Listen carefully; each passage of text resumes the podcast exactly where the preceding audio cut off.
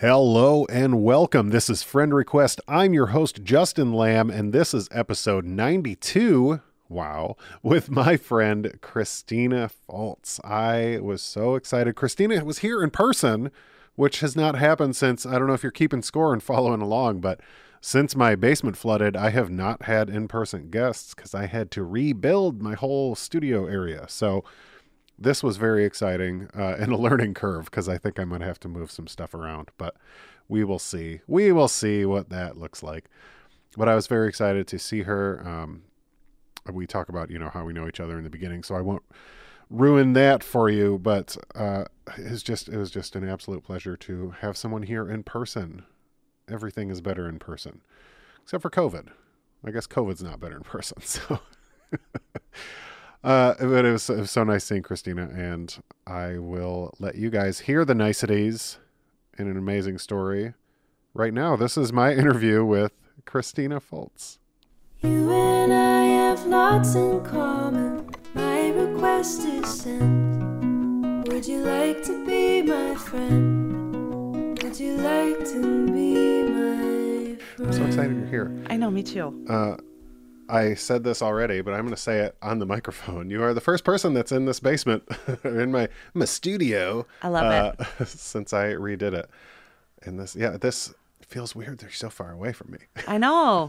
I know. I I feel like I'm like in an interview or something. Yeah. Well, you, I used to use like a pub table, Mm-hmm. which only went to like here, so you would be like right there. So this is, yeah, This is this is weird. I'm I learning. Like I need to like come closer. I'm learning things. Um, just reach across, hold hands the whole time. Yeah. Yeah. But I, I usually start out with how I know people, and I met you like so many people at Best Buy, Uh-huh. but then found out that you graduated with my wife and were friends with her for years, like softball and shit. Mm-hmm. yeah. And Grew up with her. yeah, small world. I know. Um, and then that's when I learned your nickname, Cricky, which I still think I refuse to call you, a, a lot um, of people do. But that's okay. Because I it, it's funny. It's funny when you meet somebody that your partner already knows, Yeah. because you develop your own relationship with them, Mm-hmm. and, and it's, it's yeah, strange. I don't know where I was going with that, but um, yeah, you're I think my favorite person I worked with, and uh, I can't I can't say that. People are going to listen. I'm picking favorites, You're but like my big brother. yeah. Yeah. we were always hanging out, uh, smoking cigs and Going to the bar. smoking cigs, going to the bar, counting money. Not in that order.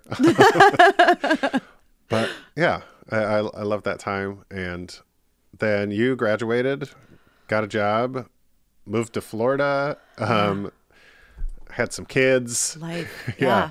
And we haven't really kept in touch too much other than social media. It's like such is life. Um, I know. And I also don't know a bunch about like, you know, before I met you, that whole period of your life. Yeah. So- we don't have to talk about that. that was me finding myself. Isn't that what? It took a long time Isn't to that the whole point? myself. I know. Um, well, yeah. And if I touch on anything you don't want to talk about, just let me know, or I I'm an open book. I don't know. You say that now. uh, I talked to Daryl, your old neighbor. Um, yeah, that is his name. That's really That's not weird. true. That is so true. Daryl Johnson. true. that is so true. Oh my God. You just pull that name. Yeah. Wow. What? Yeah. No. His name is Daryl. Are you fucking with me? No, I swear to God. All right. Interview over. I'm creeped out. How is that possible? I, I mean, it's Ortonville. Well, I should say Daryl's my neighbor now. oh, Yeah, he's a nice old man, still weird. retired, shovels my driveway. It's weird to think of Daryl as an old man. Yeah. Daryl is not a name I associate with old people. Oh yeah, he's a sweet old man. That's funny. I suppose all Daryls will be old men eventually. Uh, yeah. Ah. That's super random. It is. Anyway, uh, all right, let's go back in time. Oh God. You're born. Did you grow up in Michigan? Born, raised, Yep. same Mm-hmm. I place? Rochester grew up with my mom and my sister, and then in third grade we moved out to Ortonville. Oh, okay. Um, my mom met my stepdad, so we moved to Ortonville, and then we lived there until they separated. How much older is your sister? Five years. Oh, wow. That's a pretty big age difference. Mm-hmm. Were they, uh, no, you said you lived in Rochester with your mom and your sister. Mm-hmm. When do, where's your dad in the picture? Not in the picture. not in the picture. it's actually super weird. So he, well, he was kind of in the picture. He'd be like random in the picture. Um, he was a drinker. Uh, and so we lived in a trailer park in Rochester. It was just the three of us. And he would like randomly, whenever it was convenient, he would come to get us. Uh, sometimes he would come over. We'd be loaded up in the car, and then he'd like change his mind and say he couldn't take us for the weekend. So the relationship there was never there. And then when we moved to Ortonville, it would again be like sporadic that I would see him. And How old were you, you said, when you moved? I was in third grade. Okay. So Nine, eight, Eight or nine? eight or nine. Um, and I think the last time that we like connected was, I think I was like 12 or 13. And he lived in Ludington at the time. Oh, wow. and is still like a big drinker at that point. And so it was over summer, and they had made arrangements for me to go out there and stay with him for like a month, and it was the worst month of my life because he would. Luckily, he had a girlfriend at the time, and she was super kind and sweet. Uh, how he landed her, I don't know, but um, she, I pretty much hang, hung out with her and her kids the whole time because he would either be working or at the bar drinking. Is this same father as your sister? yes. Yep. we What the same would, do you know the, the past there? Like, were they married at any point? My mom and my dad. Yeah. Yeah. Yep. They divorced when I was one. Oh, okay. and I want to say she met my stepdad probably when I was around, maybe around like five. What's yours, uh, your and your sister's relationship when you guys, like, before you moved to Ortonville? So, in that real um, that early was beginning. that was I would say that was rough at the. There wasn't really a relationship. Um, she was older when we moved to Ortonville. Uh, she just got in with like the wrong crowd type thing, hanging out with people, causing some trouble. Um, and I was never like that. I was like deeply afraid of getting into trouble. So I was always like, I mean, of course, I'd be a kid and like get in trouble with my parents, but I was never, I don't know, I was always wanting to like make my parents happy or make my mom and my stepdad happy. So Yeah. I was the good kid and she was the troublemaker. Um, and then it probably wasn't until high till I was in high school, um, and she was done with she was graduated, that we like connected and became closer, super yeah. close. Do you know if she? I- I'm just, I'm wondering with the timeline there, if it was a situation where like you were born and as you know five six year old her is like, oh now dad's leaving because we have this new kid, Yeah. or like did I she tie know. that stuff together? Mm-mm. Okay, I, I don't know if there was any like No, I think it was. I think it was more so, because she, as like growing up, she ended up going to live with my real dad for a while. Oh, okay. Um, Still, because like my mom was kind of tired of her bullshit, um, but like never kicked her out. Whatever, it was Yeah, her yeah. choice. It was my sister's choice to go live with them. She continued to live her life and do her things. So I think that was hard to obviously stay connected when she was in Ludington and I was in Ortonville. And like I said, it wasn't until I was in high school. I, uh, she did, ha- she had a, my nephew probably when I was maybe a senior, a junior or senior in high school. okay. Um, so her and her baby daddy, I mean husband now, but um, I don't know. I think we got close because I started dating somebody in high school. Um, I was dating Tim, and then she had Chris. So I think we connected over that and like doing things together as like couples and Double whatever. dates Like, and stuff. yeah, I wouldn't. I don't know if we ever went on double dates, but just I mean, like even hanging out. Yeah. Um, I think that's when we started to get really close. So what does that look like then? I mean, it sounds like you guys lived pretty separately in your adolescence and childhood. Mm-hmm. Yeah. So what does it look like for you then? Like once you get to Ortonville, you're Mm-hmm. Finishing out elementary school, getting into middle school, the best years of our lives. Ever. Um, I was so awkward. I was weird. everybody. I was weird. Everybody's weird and awkward. Yeah. Tell me what weird looks like in, in middle school. How, oh, in high school? I don't know. Well, I no, always middle kept- school. Middle school? Yeah. I mean, I always kept to myself. I Oh, had okay. like a good group of friends, but I was never like the popular kid, but I was never like, Yeah. I don't know. Just had, I just, Oh, see, I was weird. Like I'd walk up to strange girls and be like, "Hug me." oh, it's weird in a real weird way. no, I was just, I don't know. I was weird and awkward and I had glasses half the size of my face and I don't know. I don't know. I was just weird. I like the idea of gigantic glasses on you. Yeah, they're massive. Like, who the hell let me do this? The 80s. Mom, the thanks. 80s let you do that. Yes, that's true. That's the true. 80s bleeding into the 90s. Uh, that's really funny. so, what you mentioned something I'm curious about where you said I always wanted to just make mom and stepdad happy. Yeah, What does that look like? Where does that come from? I don't know. I think it's just who I am. Like, I like to please people. Yeah. Well, it's funny because that's usually the like middle middle child syndrome, Yeah. and you're. I don't know. I feel like I've I don't know, I get my mindset on things and like this is what this is what I want to do, this is who I want to be. So like education's always been super important to me. Yeah. Like even now. Like I would continue to go to school throughout. Uh-huh. life if it was free. Yeah, exactly. I love going to school. um, yeah. So I think it was just part of that and I just I didn't want to be who my sister was. I guess like I saw what she Yeah. did. I saw what like impact it had on my mom and I never wanted to do that to her. Like yes, I'm sure I was a pain in the ass. Yeah. But as far as like getting in with I was always really good at like just picking my friends and who like responsible people. I was always around I surrounded myself with those type of people. yeah, I was never like the party girl. I was never. I went to my share of parties, but like I was never. yeah, it's not a bad thing. well, that's yeah. I, I, I mean, saved that for college. I, I just I relate to that because my brother's uh, almost four years older than me, and you know my parents divorced when I was four, and I think my brother took it like took it and ran, and uh, Yeah. just like got into all sorts of trouble and drugs and all that shit. And yeah, I tried to be good.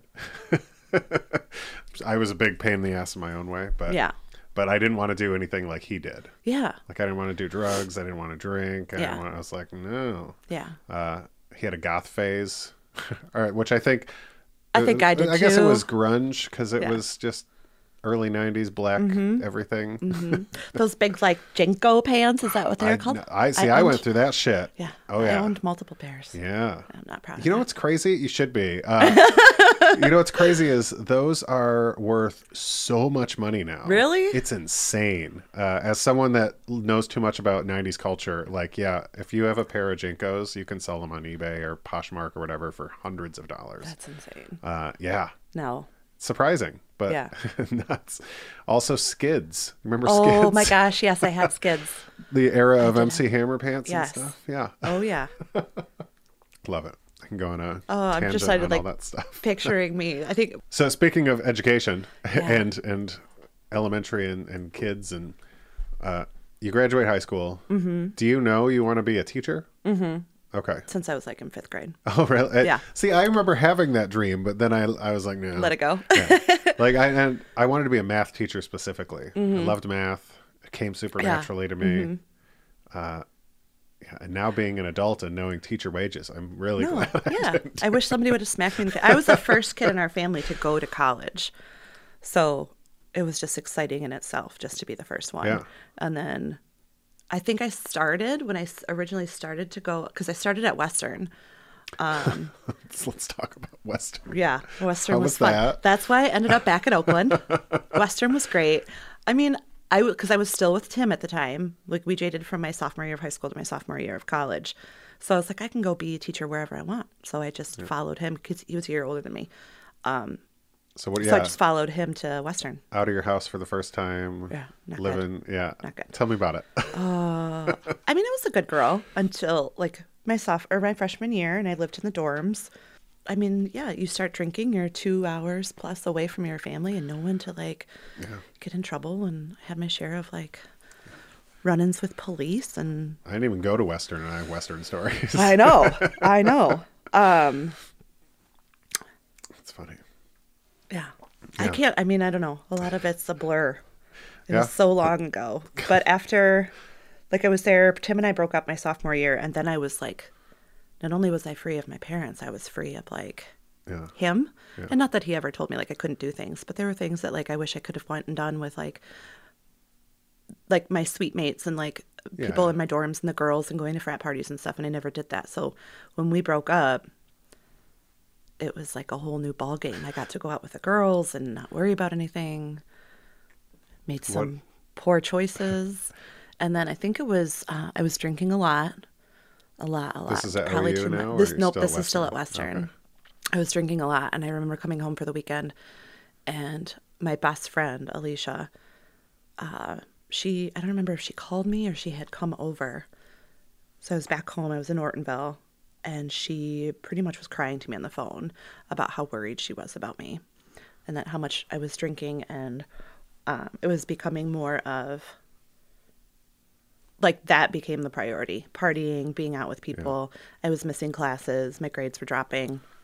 And having that conversation with her about her it's different when your parents have that conversation with you because you're like whatever like i'm fine Yeah. whatever.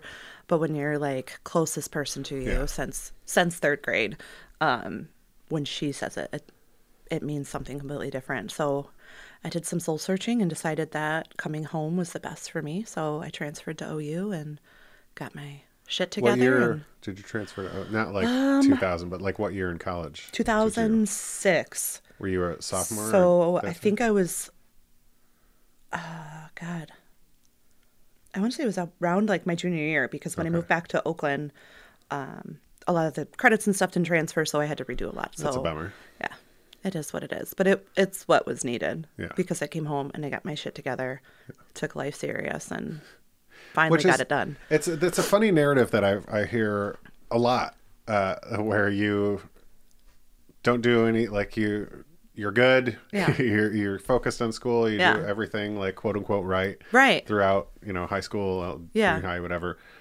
And then you go off to college, whether and a lot of times it's Western, but you know it could be Yeah. Central or, or whatever. Right. And you're unsupervised, and Mm-hmm. the focus becomes like social Yeah. party, hang out, Yeah. because you get to experience all these things that you essentially like Yeah. told yourself you couldn't do back. I know, I know. It was like a culture shock for me too, just growing up in like a small town. Oh, I bet. and then moving to Western, and there's just Yeah, so much to do and experience and Yeah. life, and but I wouldn't change it. Yeah, no, I think I needed to do that to kind of find my own way. it's all part but of I the journey. didn't. Yeah, yeah. Yeah. So So tell me about. Uh, do you move back home? Like move in with your parents? Mm-hmm. I moved back in with my mom, Okay. and then I just commuted to OU. Uh, and then I graduated OU in December of 2010. And then I stayed in town. I stayed Did you and Erica them. graduate the same year? College. I think so. I thought so too. I'm I- sure. I'm pretty sure because I, was at that commencement. I was gonna say I'm pretty sure that we were at the same. yeah, Yeah, yeah. yeah, That's fun. I know. Such a random. I think we found each other. yeah. I think afterwards we I found have I have like a, a picture memory of, of yeah you and your cap and gown. Mm-hmm. yeah, yeah, that's funny. that was an exciting day. Um, so you moved back. Is this where you start at Best Buy? I start. Well, no, I was still in college. This is before graduate. I started at Best Buy. I think Oh, yeah. 2006. Yeah, when you moved back, Mm-hmm. because I started there in 2008. yeah. So I was there from 2006 You were already a to- badass, so you'd clearly been there. Yeah. I own that shit. I'm just kidding. Um, I still made my poor choices at Best Buy, though. Didn't we all? Uh huh. Yeah. I'm glad we could do them together. yeah. Did we, do we each have dirt on each other? Good. Um, good. Good. I don't know. I'm sure. Yeah, no, I was there 2006, and then We'll just pretend we both don't remember. yeah. nope. It's funny. We can go past that. Um, So I what- stayed in town after I graduated. I stayed in town and did like random like subbing, and I was like a interventionist and stuff, but just couldn't find a job. And my sister and I had talked about moving to Florida, and then so she pulled the trigger and actually moved down there. And then I followed her probably like four months later, and I got my own apartment. And I transferred to Best Buy down there. Oh, did you? and I, I was know that happened. yeah, I transferred to. Clearwater, and I was there. That's where Erica goes for work. yeah, I love it. I do miss living so close to the ocean. That's like my yeah. that's my Well, can I place. can I back you up slightly? I'm just curious because this is another thing that's like I know I can fucking relate to it, but you come back here 2006. You Mm. technically, technically, I'm doing air quotes, everybody. Uh, have like a year and a half, two years of school left, Mm-hmm. but you graduate four years later. That's a pretty common narrative. Yeah. Uh, Do you have any like specific struggles that you went through there that that were the result of that, or did you want to just like kind of chill out with your class load and No, I continued it because I had to redo so many classes and like so many tr- credits didn't Oh. Yeah, yeah, transfer. And Oakland's different than Western because I think they only did like a half a year of student teaching. At Oakland, you do a full year, so it was like finishing, finishing or about the student redoing some of the teaching. Yeah, classes, yeah. and then um, the last year was full student teaching. So Was it always elementary kids you wanted? uh, when I started college, it was secondary, and then I quickly realized I did not want to deal with high schoolers uh, because I wanted to be a math teacher too. And then I did realize I didn't want to deal with the drama and that crap. So I switched probably my second semester in school when I was still at Western to elementary. Interesting. That's that's so funny. I don't. I like. I feel like if I'm gonna deal with anybody, I would prefer it to be teenagers than a bunch of like eight year olds. Um, I don't know. I love them. They're great. Oh yeah. I'm not saying they're shitheads or anything. Yeah. no, they can be, but they're Um, yeah. amazing. They're great. That's funny. Okay, so you graduate, Mm-hmm. you do some teaching around here. Your sister moves to Florida. You follow. Mm-hmm. Yep. I moved down there, transferred to Best Buy. I moved down there in July. What is it like to move to Florida? Because now you're not you're not on the other side of the state. You're on the other side of the country. yeah. Uh, I think it was easy because my sister was down there, and then um, my aunt was down there too. So like we still had some family down there, my cousins and stuff. So it's nice to have people down there. So were you still making friends via like people who already knew your family, or were you, you know, like the that's the thing. This is what I'm getting at. But when you get out to a place that's completely unfamiliar, Mm-hmm. and especially as an adult, and you have to like meet people, Yeah. it's like what? How do I do that? Yeah. because usually it's like, oh, this is you know Tom. Tom's Chad's friend. I'm friends with Chad. Perfect. Yeah. uh, it was Best Buy. okay. I think it was nice. I mean, just being in that like retail setting again, you just meet so many new people. Yeah. Um, so I moved down in July, and it was just I don't know. It was kind of like the same thing, just different state. Going to the bar after going to Applebee's after work, and Fucking Applebee's. just I know hanging out. And um, so I met my now ex husband um, when I because that's where we met was Best Buy. Okay. So I moved down in July, and then I I found a job right away too. So I quit Best Buy in August and started a teaching job, and he was at Best Buy too. So we started our relationship at Best Buy, and then I didn't know that he worked there. Mm-hmm. yeah, we met. I mean, I don't regret anything because it's led to me having two children. So don't take this the wrong way. But like I, I also feel like we met, like, and I was still meeting people, and he was cool and fun to hang out with, and um. But I also feel like I didn't give myself time to like enjoy living in Florida and. I mean, he hates the heat. He was born and raised in Florida. He hates the heat. He hates going to the beach. I think he sucked it up for me. But like that was always my happy place. Like when I was stressed out or had a bad day. Florida if you hate the heat and the beach? What the hell else is in Florida? I know. Well, when we got but I love Disney. right. No, and see, I never even went to Disney. I lived in Florida for how many years? And four years. funny. I never even went to Disney. Um, you know, I think he sucked it up and went to the beach for me. But I often went by myself, What is or with like friends from work. What, what? And I'm trying to think of this because I don't know. I, I mean, you'll answer in a second, so I'm just going to stop assuming things. Um, what What's your history like, relationship wise? Because you you date Tim, Mm-hmm. high school to college. Mm-hmm. Are you in any long term relationships between then and Florida? No, Okay. no, just dated. So what what made you get into a relationship when you when you got there? As soon as I got to, I don't know. I mean, he was really cool and fun to hang out with. Um, and I had my own like one bedroom apartment in Clearwater. So, and he was still living with his mom at the time. So he would just spend like more and more time with me. And then, um, may or may not have knocked me up pretty quick.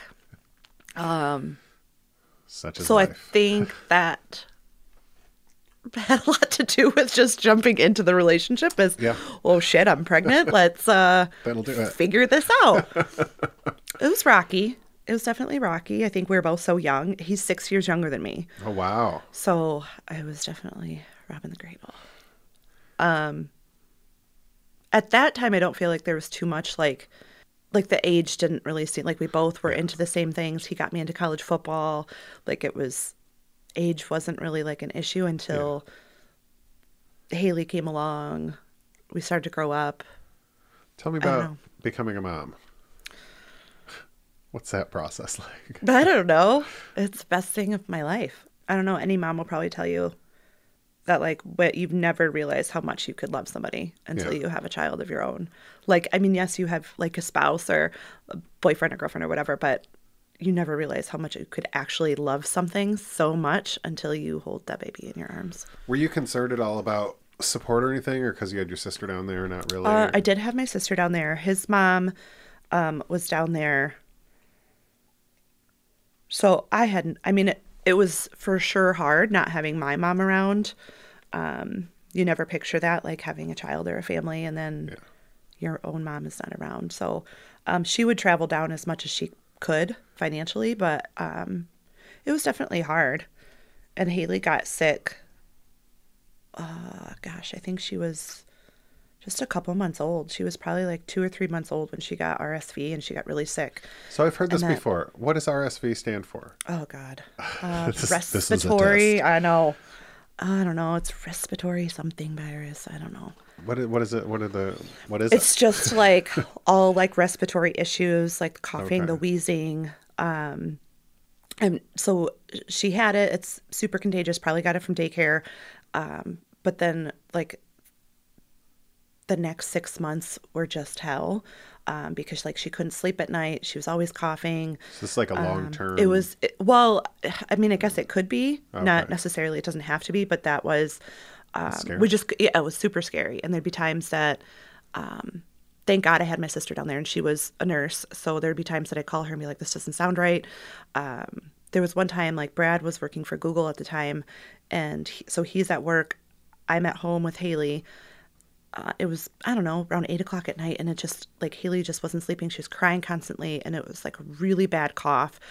Uh, and I called my sister, and my sister could hear the cough, and she's like, "I'm on my way." So that was super scary because she came over and she was like, "It sounds really croupy, like this just deep, horsey, whatever." She was like, "We need to take her to the hospital," and we got in the car. I sat in the back seat with Haley. My sister was driving. And as soon as she pulled out of the parking spot, Haley like dropped her head and was just kind of like, and it was like, I can't do this. I cannot. How old is she right now? At that point, that she was probably like, uh, maybe like six months old. Oh my god. So I was like, I can't, we can't drive to the hospital. So we called 911. Um, they transported us by ambulance to the hospital. And that was because we had made multiple trips to the ER before because of the coughing, because of like, um, just everything that she was going through. It just wasn't right. But it was at that point that we finally we went to the hospital. Um, they put her on some steroids, and then they gave us um, a referral to get like a bronchoscopy, so like to go down and I've like see what's done. going on in her lungs. And so she had um, a couple of viruses growing in her lungs, which is dark and damp and whatever. So it's growing, and um, put her on some different steroids, some breathing treatments, and it was she was like a brand new kid. That's got to be the scariest thing in the world. It is. It is scary because I mean, you have one, you have no idea what you're doing as a mom, anyways. Yeah, It's like day by day, like whatever then- works. I don't know. But then you throw in when your baby is sick too. So, um, and but then Brad also had like childhood asthma, so like she kind of got. I mean, not as like an infant. They didn't diagnose that until she was a couple years old. But Yeah. um, like she struggled with asthma, not so much now, but throughout her childhood too. That's crazy. How old is she now? She's eight. Time, man. I know. I have an eight year old and a five year old. That's nuts. I know. That's nuts. I know. Um, all right. so, your mom. Yep. Also, I, I maybe I did know this, but it's funny that your sister's a nurse. Whenever I think of people that are nurses, I'm always like, do you just constantly text them and be like, "What's Yeah. this?" My sister and my best friend. And we can talk about that later, but I'm not talking. My sister and I don't speak anymore. Oh, Um, we can talk about that later. Uh, but it's it was my sister or my best friend because they're both nurses. Okay. My best friend works in um, Pontiac at the does this McLaren. look normal? Click. I know. I know. Yeah. What is this weird rash? Yeah, that's funny. They're like it's a rash. Yeah. I have one doctor friend, and I never wanted to be that person, so it was always like emergency situation. Yeah. I'd be like, "Hey, describe a hernia for me." okay, yeah, it's a Yeah. hernia. Got Yep, it. Got it. Yep. So, all right, you're you're in Florida still. Mm-hmm. How well?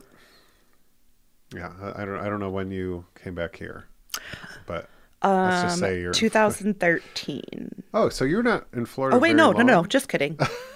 nope, that was when Haley was born. Was Ah. 2013. We came back 2016. Okay. So, you're still only down there what? Four years.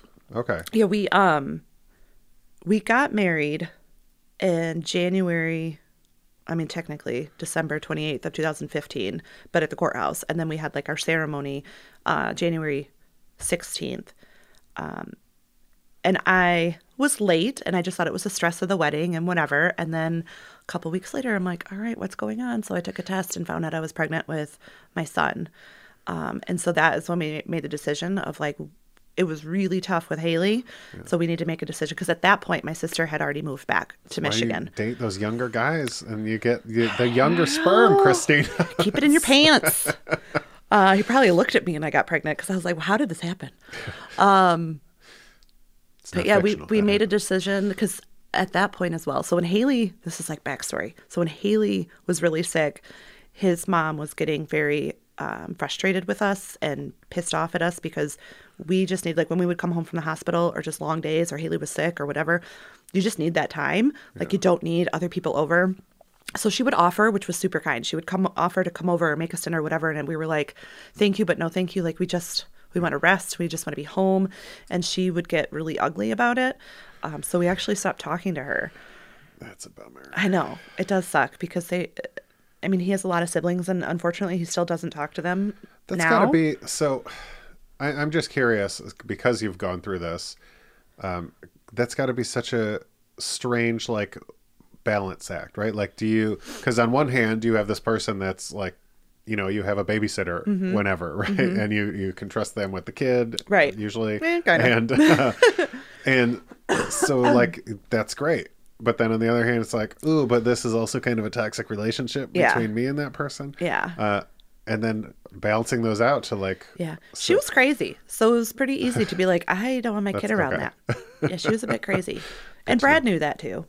So, I mean, he's the one that kind of cut things off. I yeah would encourage him, and holidays get hard to be not with your family because he also has four sisters and a brother. So there's six of them. So I know that was like tough for him. But then, like, they just got so ugly. was he the first one with a kid No, uh, no. His sister, his older sister, has had a kid right before us.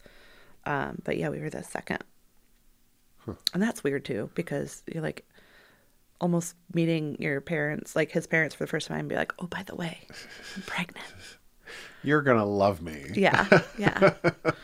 so, yeah, yeah so uh how far apart are your two three years you said 5 and eight yeah Mm-hmm. yeah, five and eight. so yeah tell me about that So we found out we were pregnant with Kaden right after our we got married.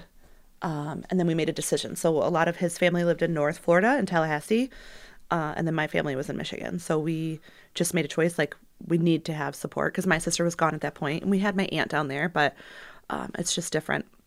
So we weighed like the options of either moving to Tallahassee to be around his family or moving back to Michigan. Um, and he hates the heat, so it was it was a simple decision for him. It was really hard for me.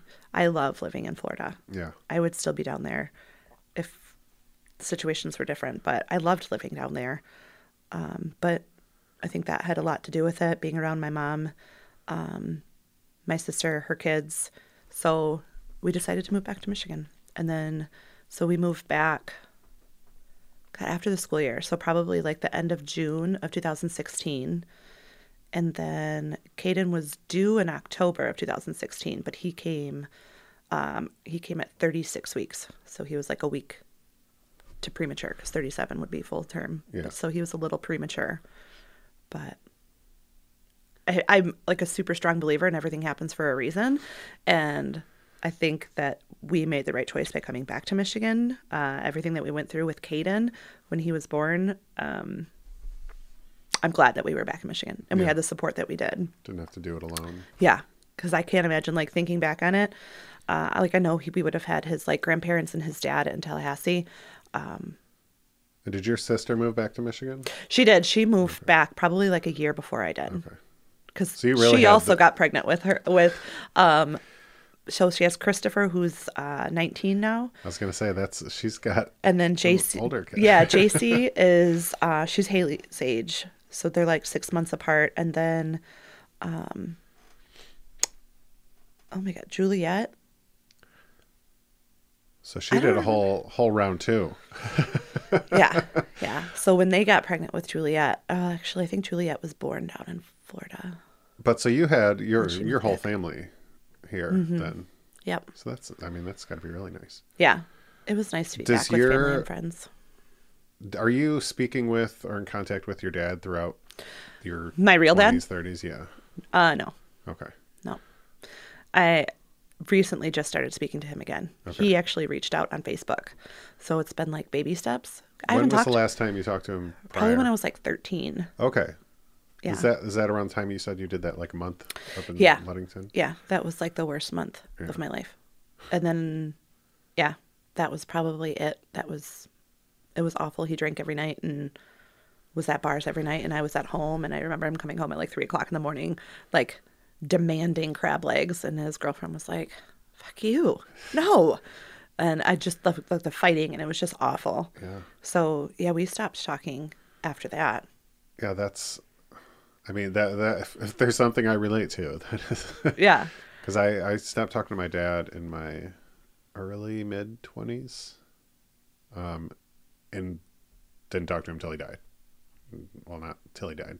I didn't talk to him, then he died. yeah, but yeah, like the when you're a kid, those memories of like Yeah. just the alcohol shit, like, oh, Yeah. that's my parent passed the fuck out. yeah, Like, yeah.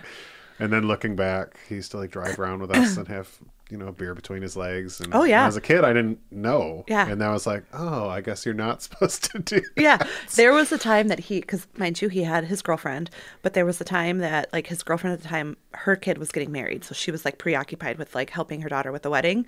Yeah. And there was a time that my dad had taken me over to one of his lady friends' house, so that's weird because you know why he's there, uh, and then I'm just like in the living room, like this is weird. So. Fast forward, it's time to leave. He's shit faced. He has a manual car. So he drove us home and I had to shift the car. I don't know what the fuck I'm doing. Um that was Yeah. that was like what the hell is like life right now? What what is did, and I going know on? I'm going back in time here, but Yeah. what did, uh, this is, this is all projecting now. What did, what did that look like? Like your idea of alcohol? 'Cause you said you didn't Mm-hmm. really do anything till college. Did you drink at all in high school or anything? Okay. No. Well, because so I the first time I drank, I guess it might have been the second time I drank, but uh, either way, it was like the first or second time I drank. Yeah. I drank on a Friday night and a Saturday night, and I came to school Monday, and I turned around. I remember this so specifically because it's so stupid, but I was so concerned about alcohol because like my whole life was drilled in my head like. It's in your family. You'll be an alcoholic. Blah blah. Uh, turns out they were right. Um, but I, I turned around to this girl who was like a senior and I was a junior at the time, and I was like, "Hey, I got drunk on Friday and Saturday. Does this mean I'm an alcoholic?" and I was dead fucking serious, and she laughed just like you did because that's a fucking stupid question. But that's it was always like a concern that I Yeah. had until I until I drank enough where that wasn't a concern of mine anymore. Yeah. Um, and I'm just wondering, given that history, was that ever a narrative that played in your head? Oh, for sure. Yeah. Yeah, I can remember. So, um, in college, Tim and I break up. So the following year, I get an apartment with uh, one of my friends, Chad, and then we went in blind with two other people. So there's four of us in an apartment. Super fun. Love them all. Um, but I remember being like so shit faced in the middle of the day. And so at the time, my biological father, and I, this is like the only thing I knew of him, but he was the postmaster in Ludington. So I would be shit faced in the middle of the day calling the post office to like blame him for me drinking. Like, this is all your That's fault. That's my favorite thing. I love that. I want to talk to like a postal worker. be like, this fucking 19 year old girl keeps calling. the fucking post Looking for. Gary. Wasted. Um, Yeah. That's really funny. Yeah. Never got a hold of him though. He was never there when I called. But no, and it's funny because they're like, has other things going on. Well, and it's funny because people be always like, I don't look like my mom or my sister.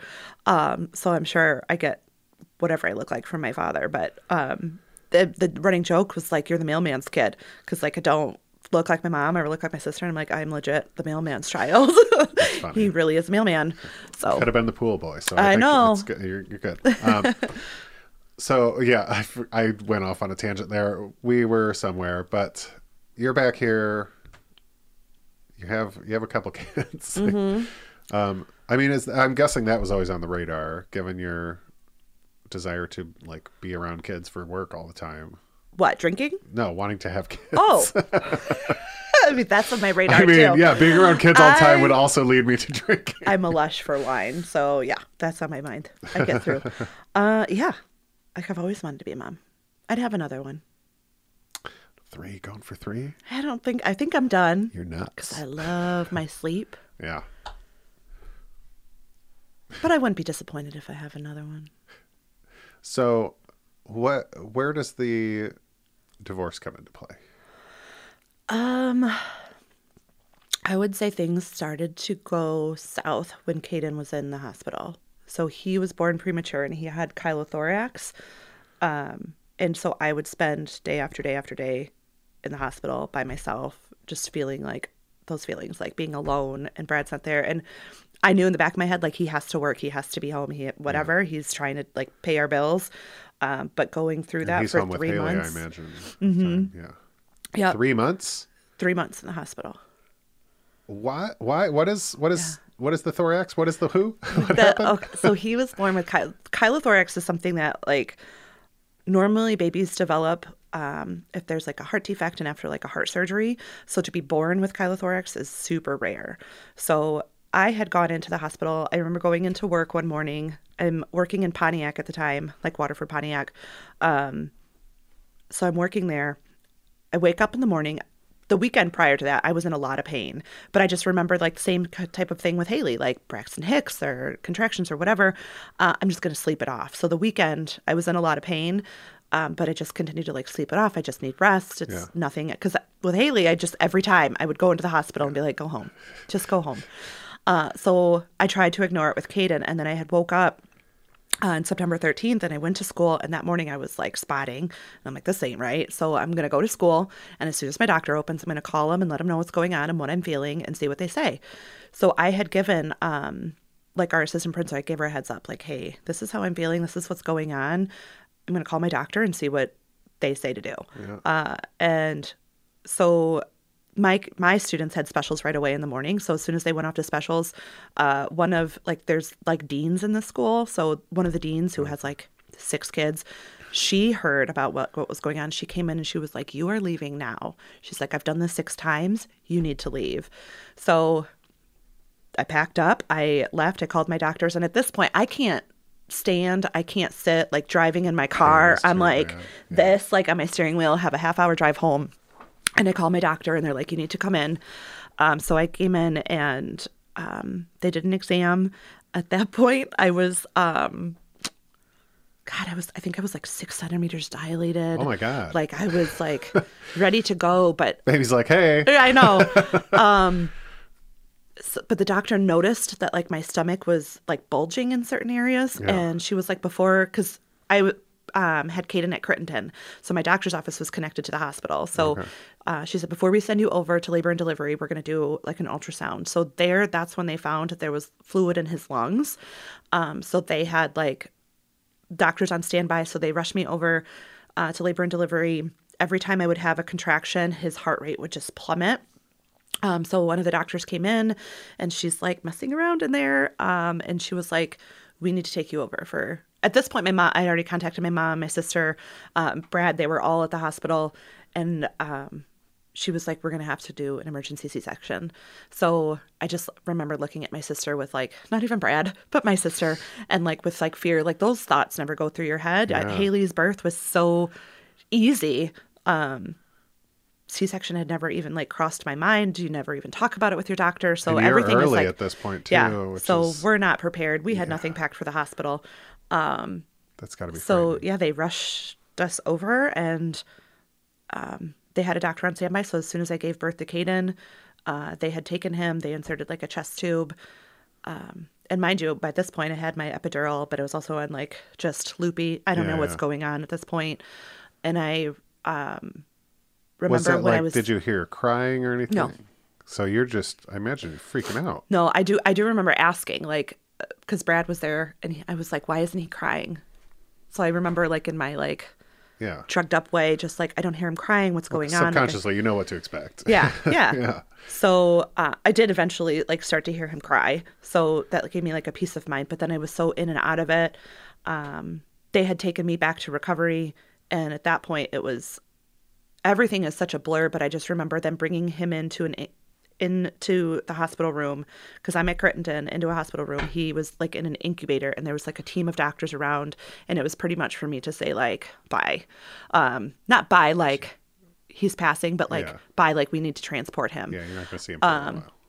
so yeah i didn't even see him uh because i couldn't like the incubator is up here so i like Yeah. touched his hand um and that was hard because then you're stuck in you're stuck in the hospital like recovering yourself i can't walk i just had a c-section like that's difficult so you're in one hospital and then they transported him down to st john's in detroit Oh, wow. so So he's not even in the same fucking city.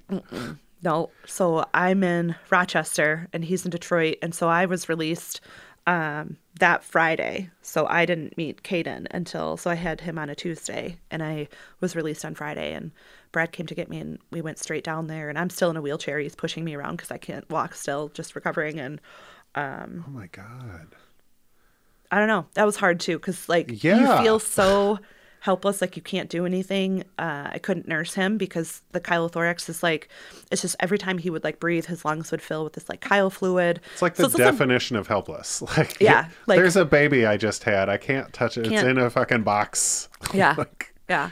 He couldn't take my breast milk because it would make it worse. Like the fat in my breast milk would just make the fluid worse.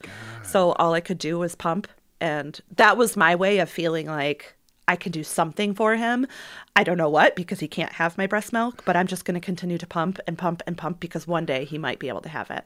So that was like I had to continue to remind myself like that is one day or maybe this will help how long before you get to like hold him for the first time? Um, God, it was probably like two weeks, maybe. Jeez. Yeah, he was like in a little bed, and even when I got to hold him, it was like all the wires and the tubes because he had a chest tube.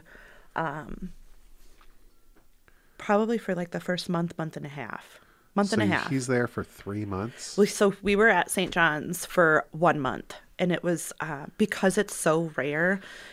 They didn't know really what to do. Um, they just knew like he couldn't have my breast milk, so um, he was just getting all of his nutrition through like IVs. Um, they started him on a formula that was like specifically for chylothorax, but he would just vomit that all up. So he he was losing weight by the day. His color started to go.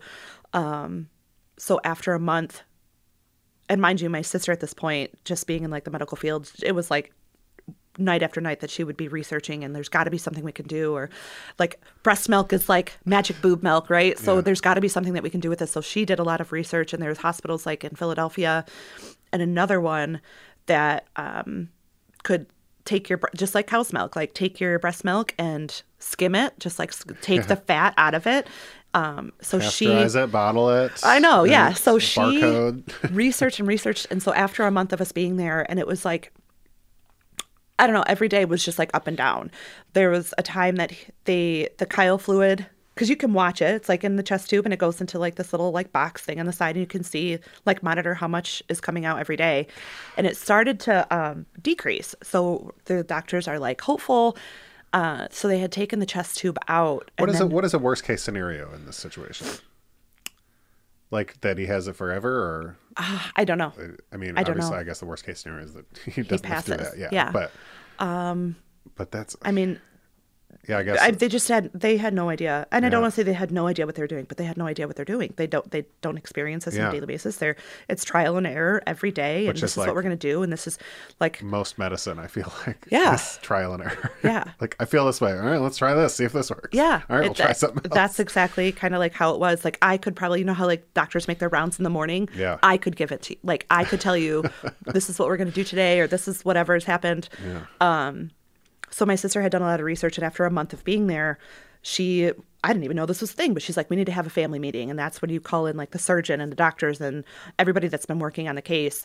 Um, so we all, all sat down together, and we were at a point where it was either it was like surgery, and that's not what they wanted to do. Just being on a newborn, that was Yeah. not where they wanted to go with surgery. But even if we went the surgery route, they couldn't do it at St. John's. They didn't have the equipment, so we were going to have to be transported anyways. So um, my sister had brought up like brought all this like paperwork and research that she had done and um, skimming my breast milk and again they don't have the equipment or the things that they need there Yeah. so we needed to be transported somewhere that could do it Cook's Dairy Farm. right that's so funny um Sorry. so uh ann arbor children's hospital Okay. like my children's hospital um they like a year prior to that got a centrifuge and that's where they would skim breast milk so Oh, yeah. um and that was going to be the other hospital if we needed to do surgery that's where we were going to be going so within 24 hours um they had us packed up. Ambulance came to get Caden, transported us to Ann Arbor. Um, and I would say within like 48 hours of us being there, as soon as I like walked in the door, because I had brought all my breast milk with me, they took everything and started skimming it like right away. Um, so they had started him um, on like the the formula that we were on for chylothorax. It was Yeah. like partial that, like 75% that, 25% my breast milk. So they would like start to give it little by little. So I would say within 48 hours of being there, he was gaining weight and his color came back. So it was like miracle. So we were there. Um, I mean, he just continued to progress as we were there. Like I will. That's why I'm. But so then you're forever. there for another two months? So we're there um, until Thanksgiving. Yeah, yeah. So I was I Right was the street, driving. no yeah. I was driving back and forth pretty much on a daily basis. Like sometimes I would stay there, um, and sometimes I would drive home because you're trying to be a mom at the hospital, but then also a mom at home. Yeah. Um, and Haley didn't know what was going on, so um, yeah, just driving back and forth, and you just like some people are like, "How did you do that?" Like every day, and you just do it. Yeah. Like you're just on autopilot at that point. Like I'm getting up in the morning, I'm taking Haley to daycare, I'm driving out to the hospital. Um, never thought like you know when you drive through drive or like McDonald's drive through and they have Ronald McDonald's and you're like, oh. McDonald's employees just like pocket that shit. Like that's not a real thing.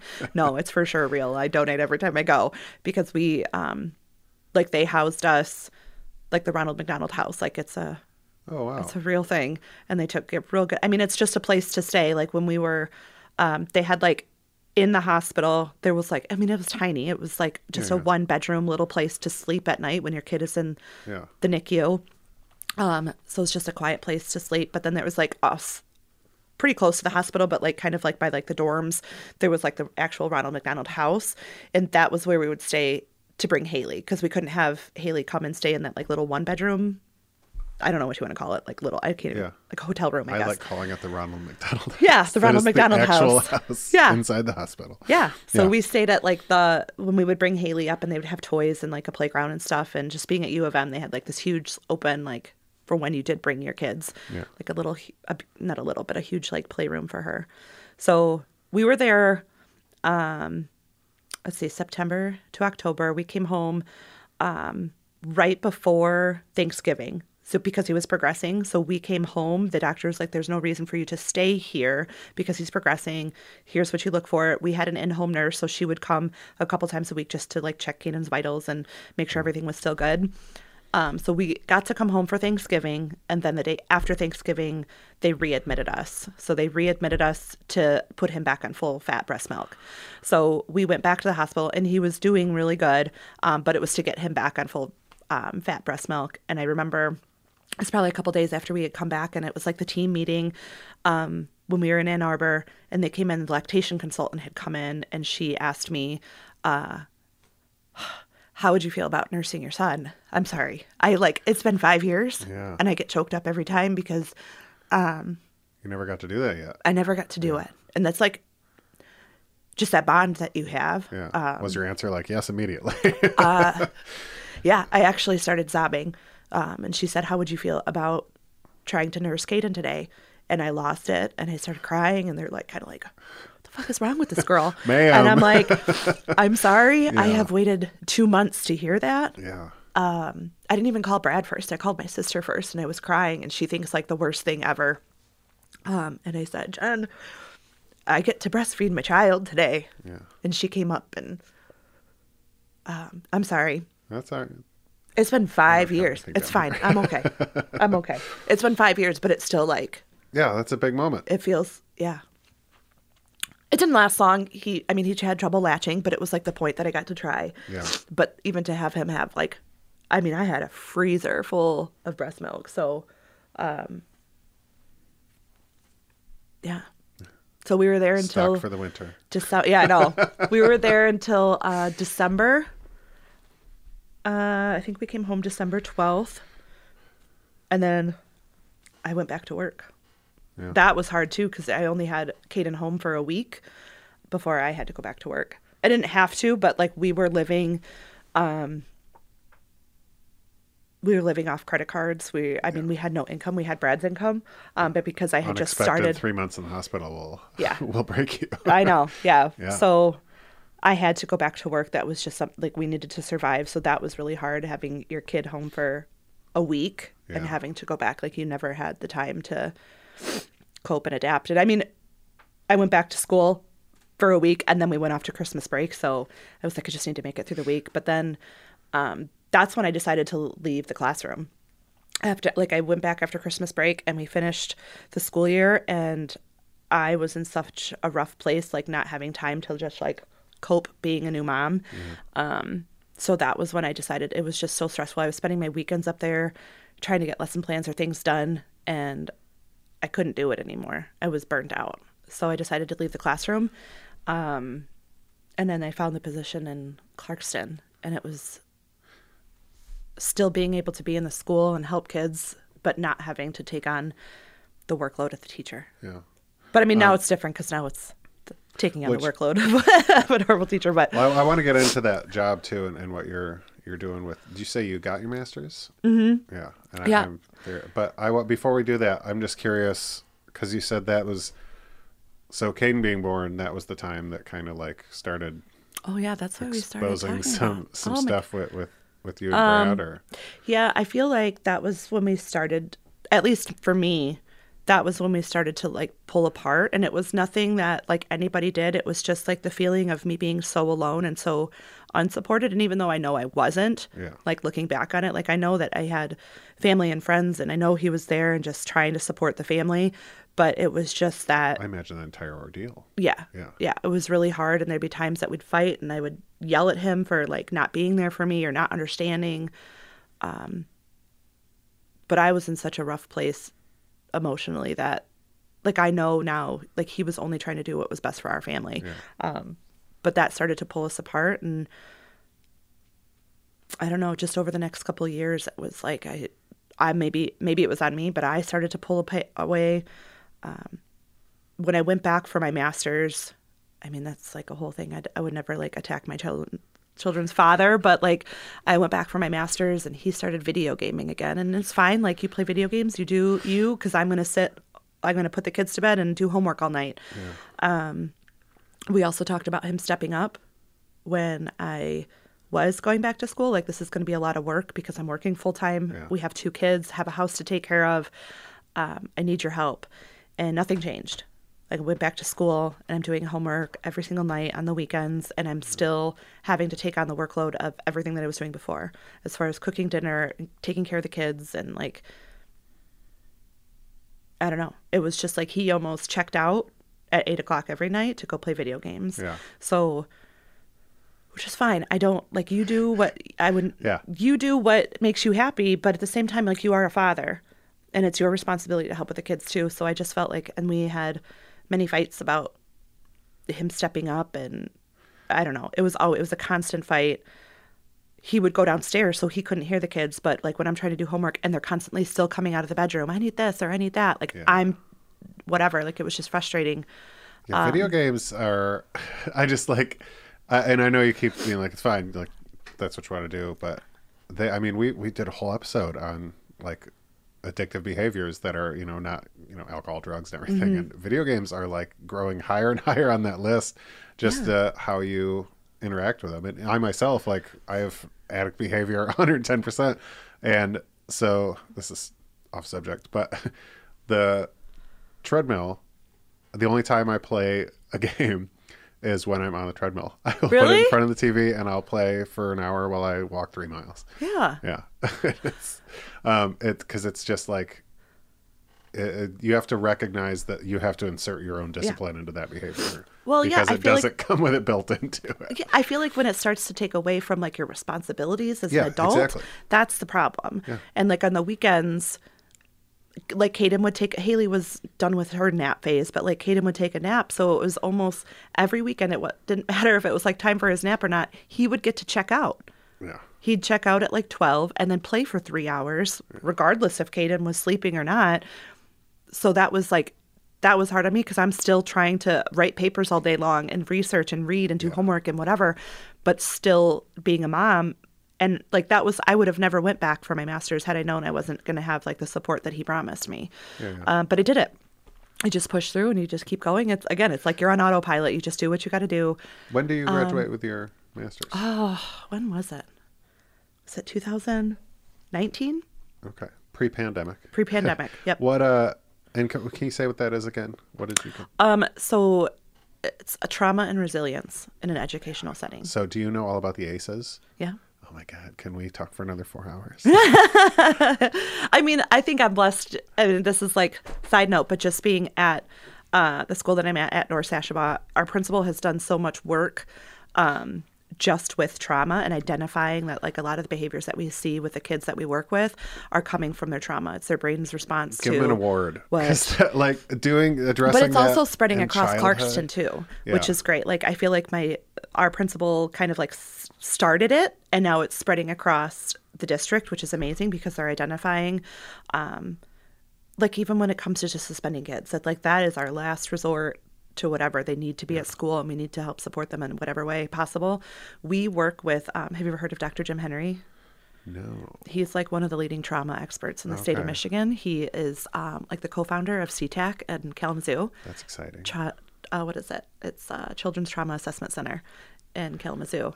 So he's a social worker, and we work with him. And this man is amazing. Like I would love to just be in his brain and like understand. So, um, during the pandemic, it was hard for him to come out, but we would still do still do like virtual meetings, or we call him like when we're really struggling with a kid. Like, what do you think? Like, here's what's going on. Here's the trauma that they've been through. What do you think that we could help do?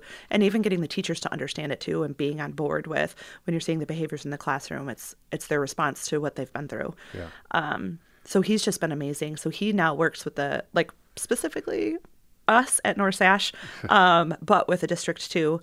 So we have a meeting coming up, like a big day of professional development where we get to meet with him, That's and he'll like, come. He'll that come makes in. me A, feel so good about the future. oh, I know. Well, and I think Like I don't know. Like I would love to be Yeah. work with Jim Henry. Well, I, can you imagine if there was something like that, like when we were kids? I just Oh, like, I know. Like I when I learned about the ACEs, so Dr. Nadine Burke Harris Mm-hmm. was on. I think it was like Armchair Expert or something I was listening to, and I was like, "Who is this lady?" Like she's saying all this stuff, and like uh, I find out about the ACE scores and like Mm-hmm. your different traumas and everything. Oh my! I was like, "Oh my god!" There's like a BuzzFeed quiz for this. Like, let's fucking figure this out. And I dove like deep in, and I read her book, and and started learning about like the ACEs and resiliency factors, and I'm like a six or seven, and and uh, I was like, oh my, because it explains so many things, and there's they've been able to like tie it together with actual physical health things, and like uh, you know, I have I have an autoimmune disease that could technically be contributed to from the trauma that I had as, as a child, and uh, you, when you're able to make those connections in your own life, it's like. Bing! It's Yeah. fucking insane. Yeah. And then you see how you can use it as preventative Mm-hmm. uh, techniques for all the kids that are like in it right now. Mm-hmm. And it's just, it's like this fucking magical, like, oh my God, we can just address our issues Yeah. and not sweep them under the rug. Right. And all of a sudden, like, this generation's going to be much better off than previous. Yeah. And it's it's insane, and Yeah. it, I, I I was just obsessed with it for a while. And Yeah. I did a whole Ace episode on this podcast. Um, Really? yeah, Oh, I'm gonna have to listen to yeah. it. Uh, I I just love it. Um, Yeah. And uh, that's so cool that you're you're working specifically with trauma and resiliency. Yeah. because in that age group you're working with, that's like I It's huge. Where it's most. I mean, I can't tell you how many parents like I've talked to, just like explaining like what my role is and what we do on a daily basis. Um, and parent, so many parents have been like, God, I wish I, I wish there was somebody like that when I was growing up. Yeah. like someone just to like go and talk to, and like help me cope through like having feelings is normal. But when you're having those really big feelings and you just don't know as a child how to process through it and it comes out as anger or it comes out as whatever. So, um, I mean, connection and relationships are huge at our school. Like, that's first and foremost before academics. That if they don't feel like if kids don't feel connected to you as a teacher or just any safe adult in the building, you're not getting anywhere th- with them academically. Do you have a lot of like naming emotions and stuff too with kids? Yeah. Mm-hmm. Oh my god. Seriously, I talked about this for. I know. hours. I Um, know.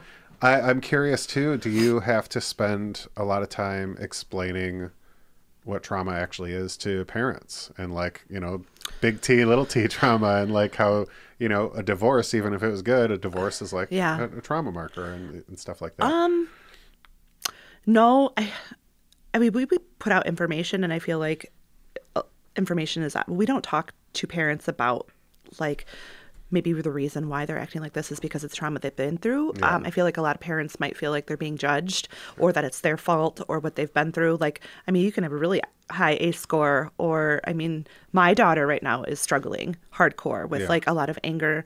And like, if you go through that with her, her score would be like one or two. Yeah. And just being like with the divorce and having the like the supportive family and someone who do whatever possible to help you is different than having like the trauma but no one to acknowledge it and Yeah. you're just dealing with You the gotta have those the toxic yeah the like yeah factors, yeah. so and kids are so resilient but and, and i think just the divorce the separation in itself with haley is um i mean she's she just doesn't get it she doesn't understand why mom and dad just can't be together why we can't just be a normal family She's same age my brother was when my parents divorced. Yeah. So we're working with her. Um, but, I mean, yeah, that's, that's huge to recognize that and be able Yeah. to, because yeah, she's probably going to act out a little, but Yeah. like being able to be like, how are you? feel- like Yeah. identify your feelings. And yeah. like, I can't wait till we can get like a little bit like back to normal because prior to the pandemic, like, I mean, we still partner with Easter Seals, um, but we had Easter Seals like therapists coming into the building, so Oh, wow. we could we could put in referrals for kids who were struggling or who had been through anything. Um, we do a referral for a parent, like they would like say, yeah, anything to help my child, and so they would be able to see be seen at school, so they weren't pulled out of school. They'd meet like for their half hour, forty five minute sessions, and then go back to class. Um, but then like during the pandemic, that was shut down. Not having people. I mean, we were virtual, but like.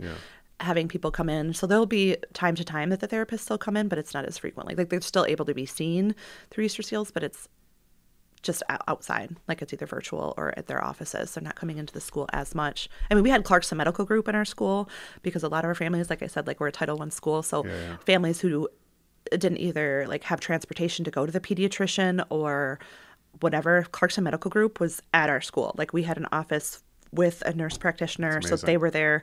Uh, They're at the middle school too, but they were there, um, I think, twice a week, so parents could set up like well visits and things like that that they could be mm. seen at school on the spot if they were sick. You just called, to be like, "Hey, can they see Bianca today to be seen for whatever?" I mean, I've gone in there before too when I can't leave school, and she'd be like, "Yeah, you do have." My sister won't you need to respond to this text. What is this? I know, I know, right? Uh, um, well, that that's that's remarkable, though. I I'm just so encouraged by like at the fact that that's a thing that's Mm-hmm. um because you read about it in places like progressive places, you know, like Mm-hmm. Portland and San Francisco, and to see like the town I grew up in, the schools I went to, Yeah. are doing this uh, is is very encouraging. That's really cool. I feel super blessed to be part of. It's nice. I think this is the first school. I don't think I know this is the first school that like I've been on the same page with. It's hard to find that school that like you you fit in with like your values, your morals, what you believe in, how you believe children should be um, treated and taught and cared for. And I've found it. Um, and this is my fifth year that I've been there, and I don't plan on leaving. Like our principal is amazing. Um, like her beliefs are like right up like we just work so well together um, between her my social worker now i have a partner so it's just like it's getting bigger and bigger Yeah.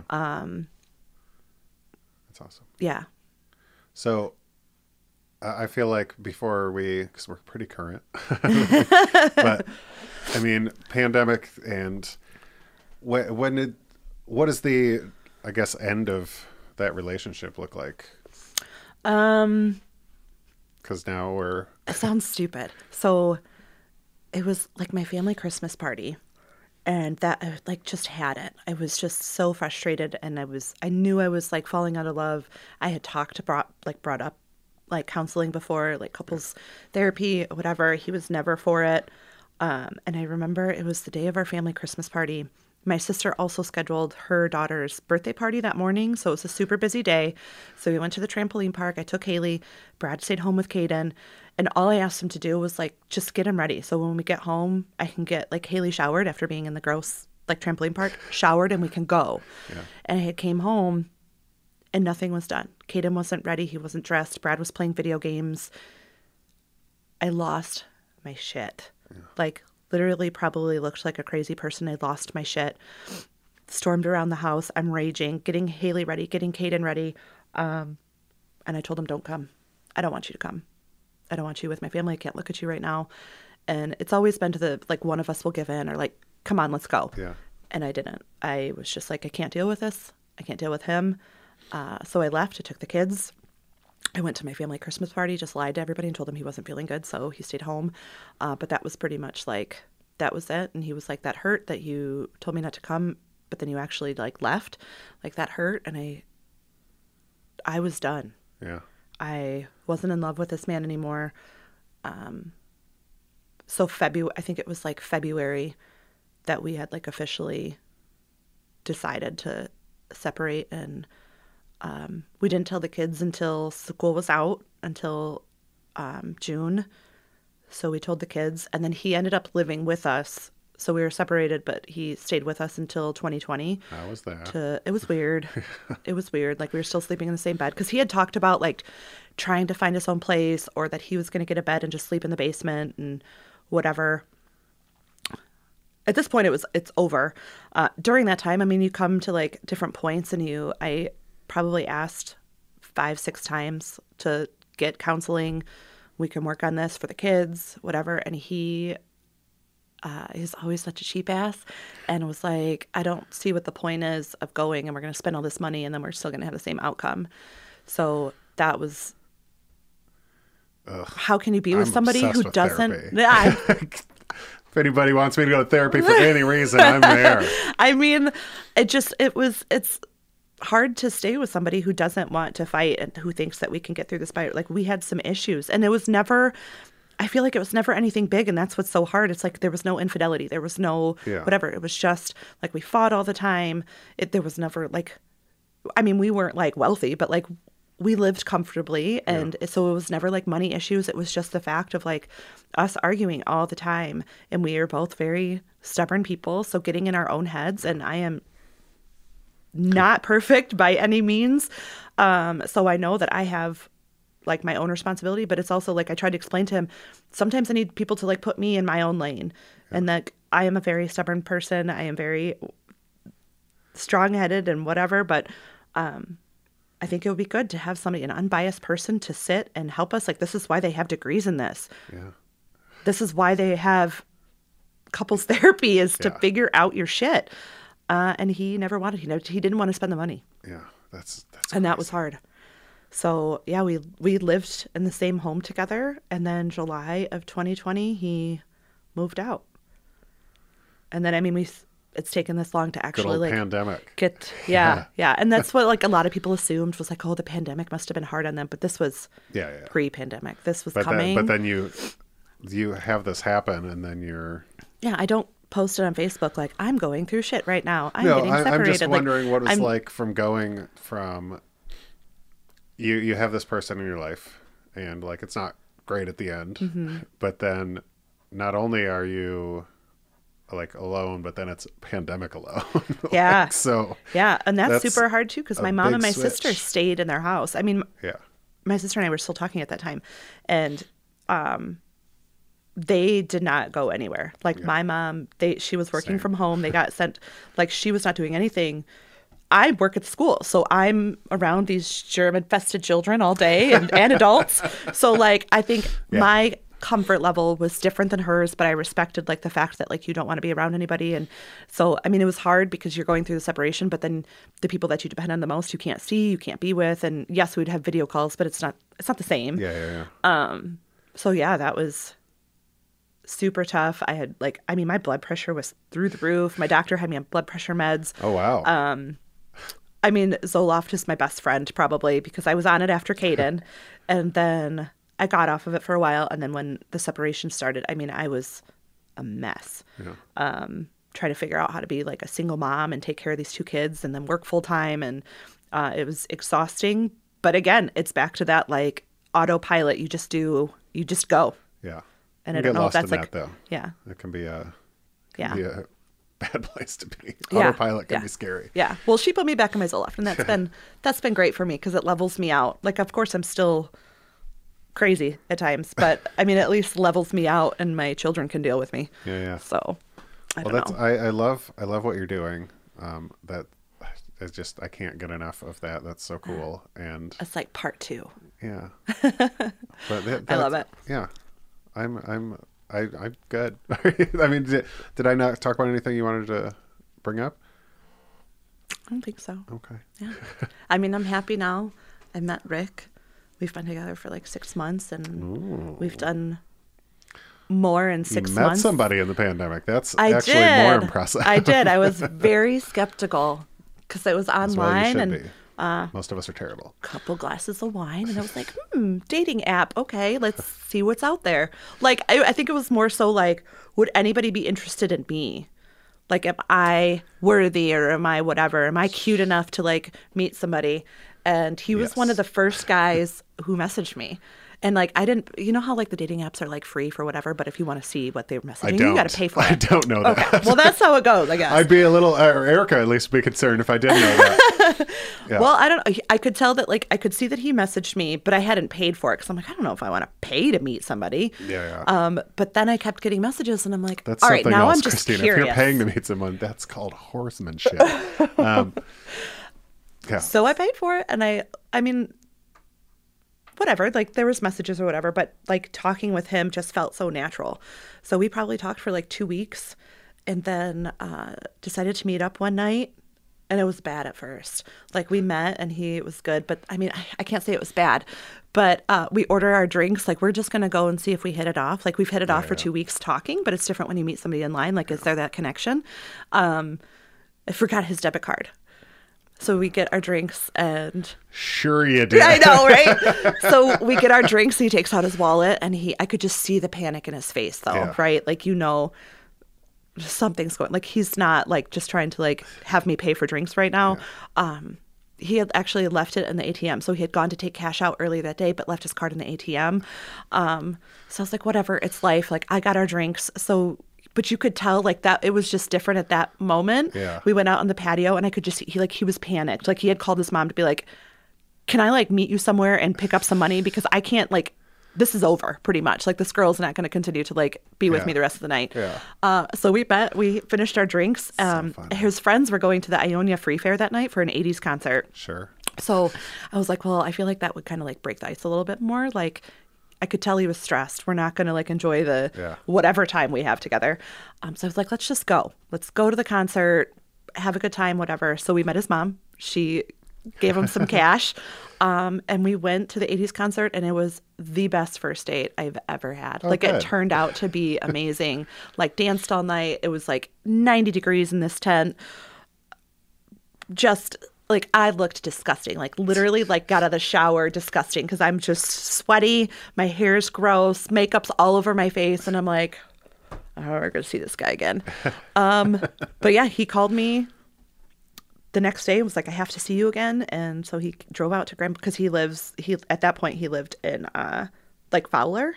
Okay. So like St. John's areas, and he drove out to Grand Blanc and went out to lunch and just like I mean the rest is history. I've done more with him in six months as far as like just like traveling, going up north, Yeah. just doing things and like living life and I haven't been happier. Yay. I know. I'm That's fi- I feel like I'm finally at like a point in my life where Yeah. things have come together. Let's uh that is a positive note to end on. Yeah. I'm glad things are going so well. Um and yeah, hopefully we continue to get a little sense of normalcy back. I know. I But I'm so excited you're sitting across from me. I know. Um, Thanks for making me cry. Hey, I appreciate that. uh, if I'm not making you cry, why am I here? Been saying that to women for years. Oh. Um, no, but yeah, I'm uh I'm so happy you're here and they're doing this. I and- know. And uh I'm gonna get. Let's not and- make it nine years Yeah. before I see you again. Yeah, I'm gonna you know turn this off so you can tell me things that you don't want to talk about. You and I have lots in common. My request is sent. Would you like to be my friend? Would you like to be my friend? All right, you just listened to my interview with Christina. Uh, I was uh, I I know I mentioned at the beginning, but I was so excited about her being here in person, and uh, she was like, you know what, Cindy, if you're listening to this, uh, Cindy and Christina were like my my work sisters, work wives. I don't know. Um, Cindy at Longhorn, Christina at Best Buy, just two jobs I was at for a long time and, and just built, you know, close relationships with people. And, and it's just a weird thing. You know, you leave jobs like that and you don't really like see those people that much anymore. It's just weird. It's just weird because like when you do see them again, you know, all that, all that's right back. It's right back there. Uh, so it's, it's, it's strange to step back into it and still be so comfortable, you know? So I love it. I was so, I was so happy to have her here and just fucking nuts about her second kid. I can't even imagine. I can't even imagine. Like, hey, your kid's born and hospital months. That's just that's scary. And it's uh I, I'm sorry that she had to go through that, but I really appreciate her sharing that story. And I guess you know I made another gust cry. So goals, I don't. I, I was really happy she shared that story though. That was that was insane. That's intense, and that's that's got to be really really difficult. Um, and that's that's all. I just wanted to thank all you guys for listening, and thank Christina for being here. God, I love that I can have people here in person again. Love it. All right, happy February. I'll talk to you next week. All right, I love you guys. Bye.